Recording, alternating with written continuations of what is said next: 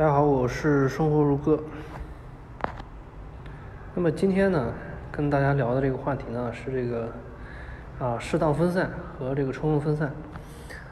那么今天也是嗯突然发现这个问题，就是说其实这个问题呢我在之前是讲过的，但是可能没有像今天的主题那么明确。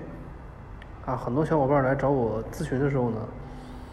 啊，我都会惊讶的发现啊，就是大家买基金啊，买股票，都会买很多很多，就买许多。就问他呢，他会他他就说是什么什么分散，对吧？降低风险。但其实怎么做啊才是正确的分散，才可以达到理想的目的目标？那么我举几个常见的例子啊，比如说买基金啊，啊很多买很多的基金，啊又是什么什么主题？又是某某混合，啊，又是买了一大堆的主动型基金，啊，包括行业的混合的，然后呢还有指数基金，啊，又是这个指数又是那个指数的，然后买股票呢，啊，买股票，你买了一大堆的股票啊，自己不知道买的是什么也就罢了，你你也应该不要去买同一个行业的股票太多吧，比如说你买了一大堆的地产股票。对我来说这里面有什么问题啊？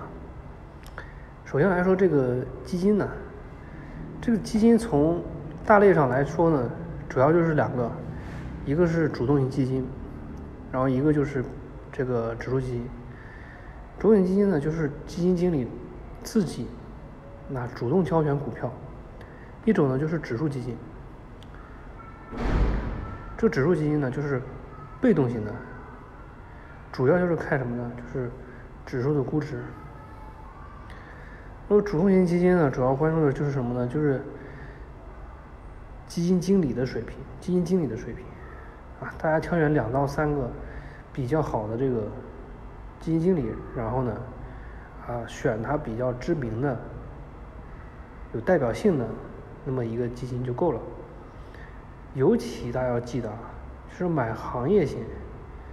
就是需要慎重，因为什么？因为你需要对这个行业有了解，否则这个行业如果有问题，你损失的将会非常多。而这个呢，可能并不取决于基金经理的能力，啊，就是说这个行业好不好，它不是由这个基金经理的能力说了算的。所以你如果说买这种行业型的基金，它更多的可能就跟这个基金经理能力就可能关系不大，就是跟这个。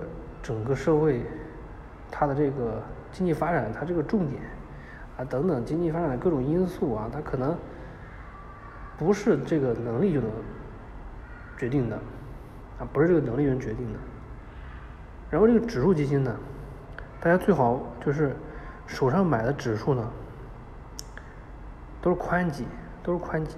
那么行业性的指数呢，也需要有自己的思考再去买入。其次买入的呢，或者说是定投的，都要记得不要买已经很贵的，就是估值的那些指数。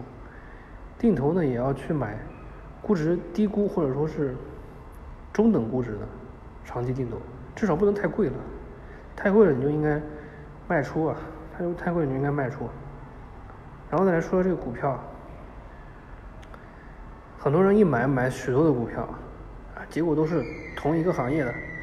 结果都是同一个行业的啊，比如说买了一大堆的地产行业的公司的股票，那你最大的风险呢，其实就是地产行业整体的这个未来是否值得？那你就得知道这个行业的前景等等，对吧？那你就没有做到冲这个分散的这个要求。分散就是说各个股票之间关系越少越好，这样你的分散才会有效。比如说地产行业和这个消费品行业，它的关系呢就比较比较非常的微弱，那你这个分散就有效果。还有呢，就是数量方面，数量方面，就是买股票不要一买就买许多，比如说一买就买了啊三十只、四十只，这其实不就是指数嘛，对吧？你直接买沪深三百、上证五零、中证五百不就完了吗？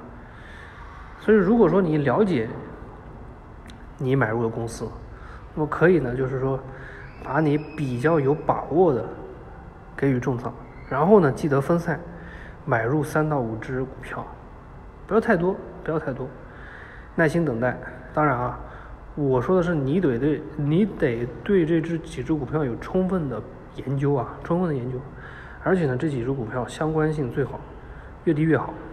至少就我就我的个人而言，我是这么干的。所以呢，就是说适当分散，就是我刚才上面说的。那如果说是充分分散，充分分散那就是一个，就是一个比较平庸的收益，就整个市场的平均收益，那就是比较比较差啊，就是说没有什么没有什么亮眼，没有什么亮眼的超额收益啊。好，那么咱们今天的这个内容呢，咱们就讲到这里。